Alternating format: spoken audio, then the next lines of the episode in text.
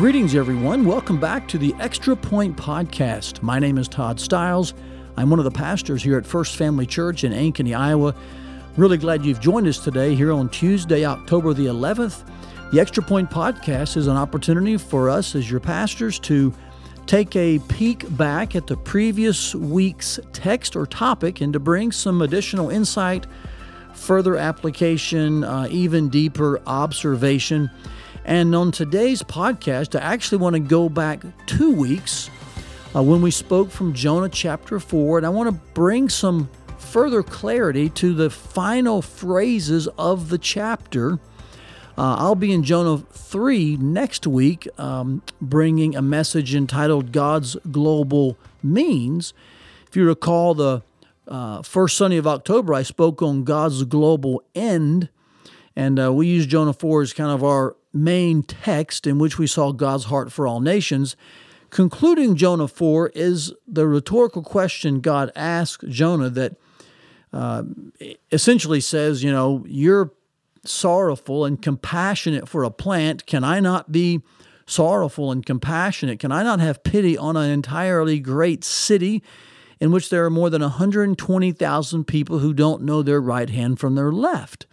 I didn't address that phrase in the message, and I want to take a minute, if I could, and just maybe express to you and explain to you what that phrase means. Uh, it is used in this book in the concluding verse, and the sense could be so was Nineveh filled with 120,000 people uh, who didn't know anything? And, and what does that mean? Well, there's been a few um, views expressed. One is that it refers to children. And so they would say this refers to infants who aren't, you know, uh, able to even know or distinguish between two things. Um, I don't hold to that view. It's a pretty common view um, that it refers to children. I don't hold that view. Some think that it refers to those who are mentally handicapped and are not able to, even though they're older, they don't have the mental capacity or faculty uh, to know between right and wrong. Uh, I don't hold to that view either. I think the way it's used in the text uh, is to simply let us know that Nineveh is filled with people who are spiritually ignorant, but they're not spiritually innocent. In other words, they they are responsible for their evil, but yet they perhaps aren't aware of um, God's righteousness. And this is why Jonah was sent to preach God's coming judgment to them. And the way out of that judgment was repentance to God. So I think it simply refers to the fact that there are more than 120,000 people um, who are spiritually lost. Uh, they don't know the difference, so to speak. Um, uh, or even the uh, the options out there. They just are blindly following the evil path and participating in all kinds of evil actions. And so, though they are spiritually responsible, they're also spiritually blind. And so they just don't know, they're not aware. Thus, the need for Jonah to preach repentance. Now, let me simply also say this this is not an uncommon phrase. Um, uh, Christ used something similar when on the cross, when he said, Father, forgive them, for they know not what they are doing. Uh, in one sense, you could say, well, they did know what they were doing. They were um, methodically um, crucifying Jesus. And so they knew how to drive the nails and thrust the spear, they knew how to torture they knew how to slowly kill a man. And yet, he says they didn't know what they were doing. And by that, he's referring to they didn't know they were crucifying the Son of God, the Messiah.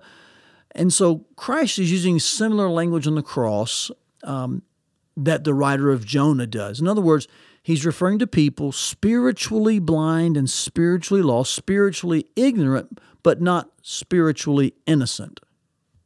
And then there's even the um, last phrase of the verse that comes after the one I just talked about.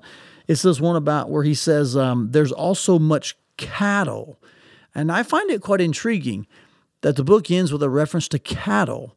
And, and you could wonder well, is Jonah here saying that God has compassion not only on people but on the animals? And I think we could say yes to that question. I'd remind you that you know all of creation uh, will be redeemed uh, at the consummation of Christ's kingdom. So there'll be a perfect environment, um, a, a kingdom environment for both man and beast in that glorious day.